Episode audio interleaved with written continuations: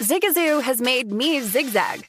What I mean by that is, I swore I would never let my kids on social media, but now I'm setting them loose on Zigazoo.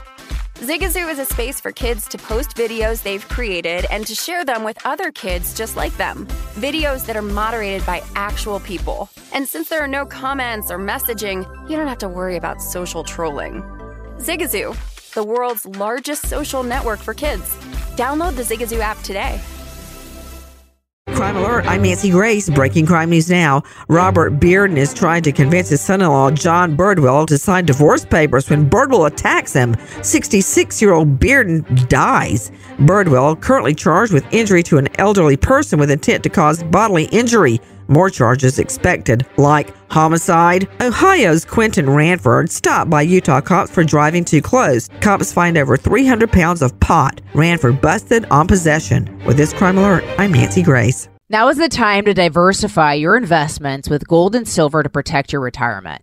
Hi, it's Lisa Booth for Bishop Gold Group.